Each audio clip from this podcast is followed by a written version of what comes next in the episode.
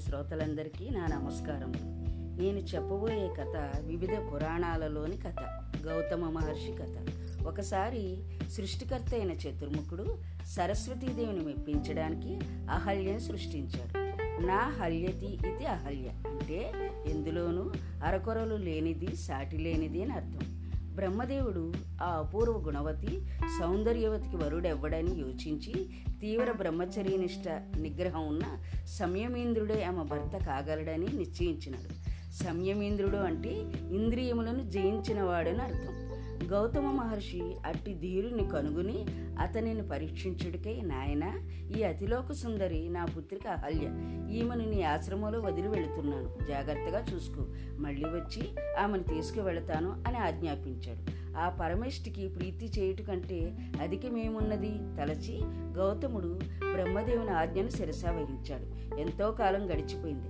అయినా ఎన్నడూ సంయమీంద్రుడైన గౌతముడు అహల్యను చూసి చెల్లించలేదు పరమశివభక్తుడైన గౌతముడు పంకజాననుని పరీక్షలో నెగ్గాడు. గౌతముని నిగ్రహాన్ని మెచ్చుకుని అహల్యను అతనికి అర్ధాంగిగా అనుగ్రహించాడు బ్రహ్మదేవుడు. మహర్షులు తపస్సుకి అనేక ప్రాంతాలు సంచరిస్తూ కొన్ని చోట్ల నివసించి తమ తపశక్తి ద్వారా ఆ ప్రాంతాన్ని సస్యశ్యామలం పునీతం చేసి మరొక ప్రాంతానికి వెళుతుంటారు. అలా ఒకసారి గౌతమ అహల్య దంపతులు త్రయంబకేశుని సన్నిధి వద్దనున్న బ్రహ్మగిరిపై ఆశ్రమం నిర్మించుకుని అక్కడ ఉండసాగినారు. గౌతముడు వ్యవసాయ భూజల శాస్త్రాలలో నిపుణుడు. భారతీయుల వేద విజ్ఞానం భౌతికమైన విజ్ఞానమే కాక దానికి ఆధారమైన ఆధ్యాత్మిక దైవిక విజ్ఞానాన్ని కూడా అందిస్తుంది.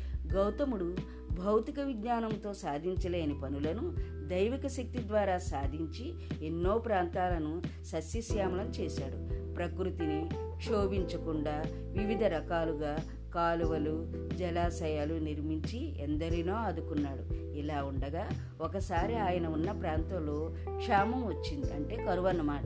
యోగీశ్వరులు తప్ప మిగిలిన వారంతా ప్రాణాలు కాపాడుకోవడానికి తలా ఒకవైపుకి వెళ్ళిపోయారు. దయాళువైన గౌతముడు ప్రజల పశుపక్షాదుల బాధలు చూడలేకపోయాడు.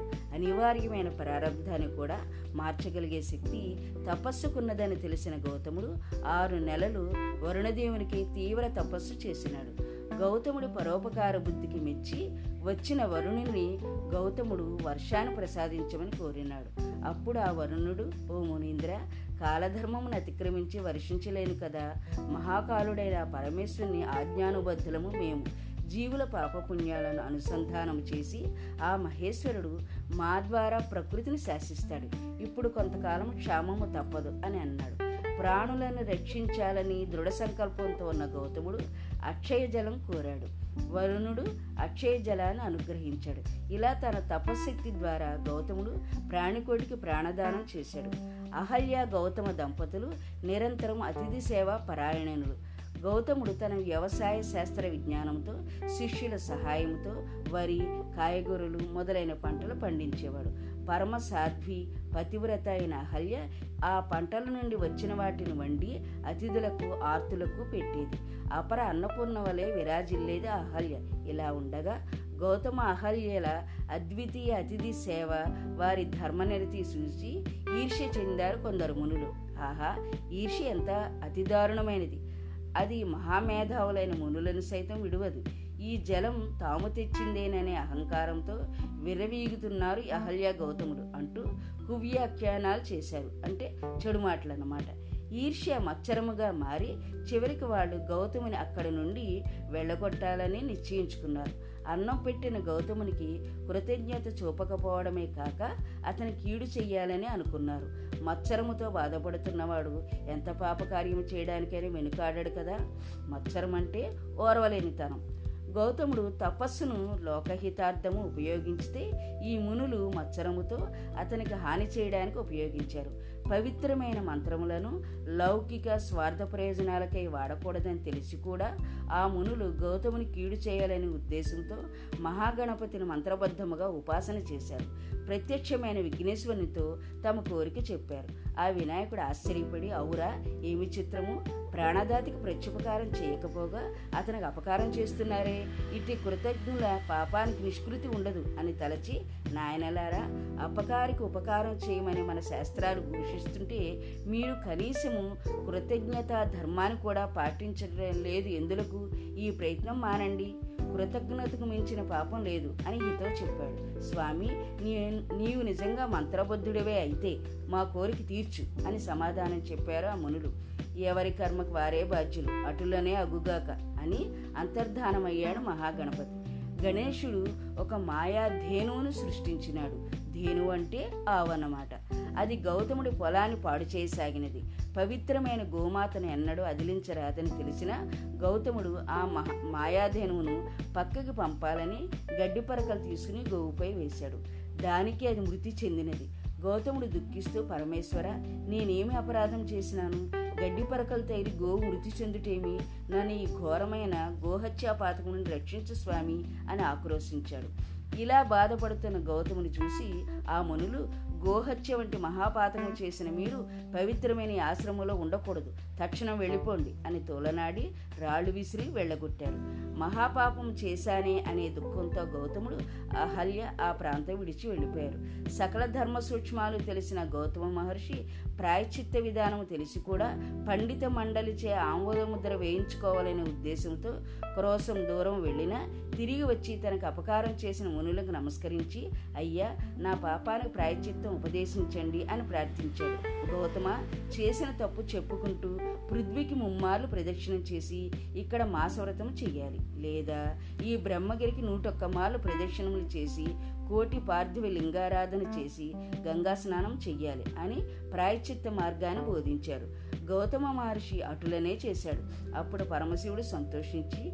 నాయనా గౌతమ నీవు ధన్యుడవు. ఆజన్మశుద్ధుడవైన నీకు పాపం లేదు. ఇదంతా ఆ మునుల కుతంత్రము. ఈ కృతజ్ఞులకు ప్రాయచిత్తం లేదు. వీరు భ్రష్టులే వేద మార్గాన్ని వదిలి నాకు దూరం అవుతారు. వీరి వంశములను వారంతా పతితులవుతారు. వత్స ఏదైనా వరం కోరుకో ప్రసాదిస్తాను అని అన్నాడు కరుణామయుడైన గౌతముడు స్వామి ఈ మునివరులు నాకు ఉపకారమే చేసినారు.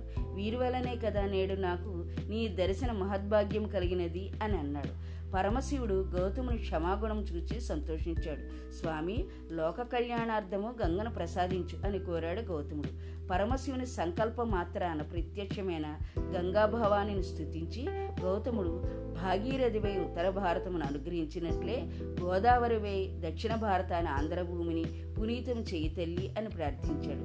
గంగాదేవి కోరికపై స్వామి త్రయంబకేశ్వర జ్యోతిర్లింగ రూపుడే గోదావరి నది జన్మస్థానంలో అవతరించాడు. గౌతమ మహర్షి పేరున ఆ నది గౌతమీ నదిగా ప్రసిద్ధికెక్కినది పిల్లలు మన ఈ కథలోని నీతులను మరొక మారు చూద్దాం. ఈ ప్రపంచానికి ఆధారమైన నాలుగు పుణ్యస్తంభాలు భూతదయ నిరహంకారం పరోపకారం ఇంద్రియ నిగ్రహం. ఈ గుణాలు నిండుగా ఉన్న గౌతముడు మనకు ఆదర్శ పురుషుడు. బ్రహ్మదేవుని పరీక్షలో నెగ్గి గౌతముడు తన అఖండ మనో నిగ్రహాన్ని మనకు చూపినాడు. క్షామము నుండి ప్రాణులను కాపాడి తన దయ పరోపకార బుద్ధి చూపినాడు. సకల ధర్మ రహస్యాలు తెలిసిన పండితుల వద్దకు వెళ్ళి ప్రాయశ్చిత్త విధానం తెలుసుకుని తన వినయ వైభవాన్ని చాటినాడు. ప్రకృతిని శోభించకుండా మానవ కళ్యాణం సాధించే విజ్ఞానం భారతీయులది. గౌతముడు భౌతిక విజ్ఞానానికి దైవిక శక్తిని జోడించి ప్రజాశ్రేయస్సును కల్పించాడు. అహల్య గౌతములు అసామాన్యమైన అతిథి సేవ చేసి మనకు మార్గదర్శకులైనారు. వారు రోజు వరి కూరలు మొదలైనవి వండించి వండి ఆర్తులకు వడ్డించేవారు. కృతజ్ఞతకు మించిన పాపము లేదని పరమశివుడు చెప్పాడు. అట్టి వారి పాపానికి నిష్కృతి లేదని మనకు చెప్పాడు పరమేశ్వరుడు. కావున మనము ఎల్లప్పుడూ కృతజ్ఞులమై ఉండాలి. ఈర్ష్య అసూయ మాత్సర్యము మానవునికిచ్చే ఎట్టి దారుణ పాపకృత్యాన్నైనా చేస్తే కాబట్టి మనకు ఈర్ష్యం లోను కాకుండా జాగ్రత్తగా ఉండాలి. ఈ కథను సావధానం విన్నందుకు మీకు నా ధన్యవాదములు.